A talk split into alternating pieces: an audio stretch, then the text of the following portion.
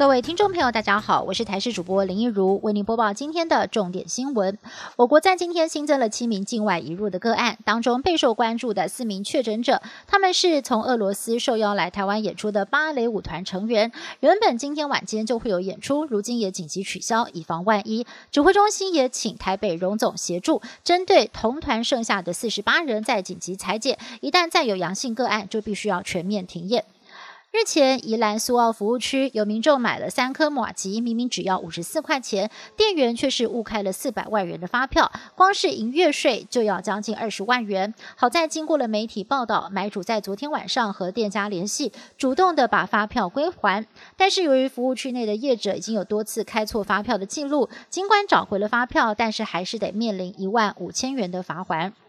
继彰化县卫生局和台大公卫学院的万人血清调查之后，台北荣总的病理检验部也完成了万人血清学调查。团队在今年的五月份跟七月各检测一周，来医院看门急诊的二十岁以上民众的剩余血液检体，结果又找到了十一人带有抗体，推算台湾整体血清抗体阳性率达到了万分之五，也就是大约有一万一千八百名国人可能体内。内已经有新冠病毒的抗体，不过有专家认为，医院的就医民众都是属于高风险族群，检验结果容易有未阳性。指挥中心也回应了，由于无法确定研究样本当中有没有确诊病例，这样的结论并不适合回推到全台湾的感染人数。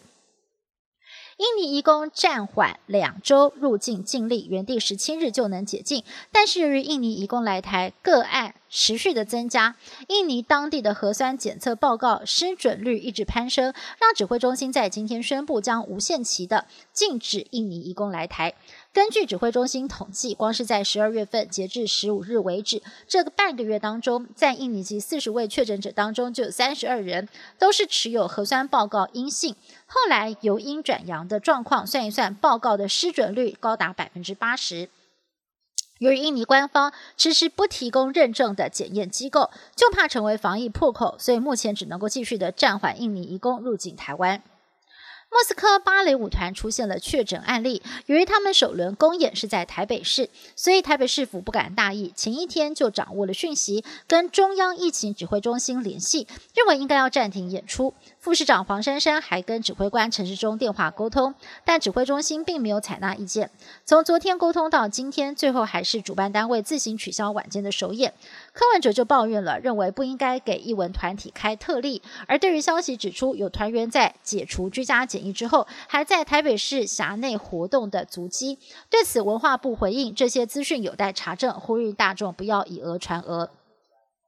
辉瑞药厂的新冠疫苗已经在全美国开打，紧接着另外一支疫苗也即将上市。美国食品药物管理局 FDA 表示，莫德纳生技公司研发的新冠疫苗一样安全有效，保护力达到百分之九十四，符合紧急使用授权的要件，最快十八号就能够核准上市。而且莫德纳疫苗并不需要超低温运送保存，一般的冰箱就可以，将会加快疫苗施打的速度，更有效的控制疫情。南韩的疫情持续恶化，截至十六号凌晨零点，境内新增一千零七十八例确诊，是最近以来再度破千人感染。结算下来，一星期之内平均单日新增达到了八百三十二点六例，符合防疫准则提升到第三级的门槛。当局打算把可以营业的范围再限缩。也因为首都圈的加护病房只剩下一床了，南韩公卫专家建议，恐怕必须要考虑封城，才能把不断延烧的疫情压下来。以上新闻是由台视新闻制作，感谢您的收听。更多新闻内容，请您锁定台视新闻以及台视新闻 YouTube 频道。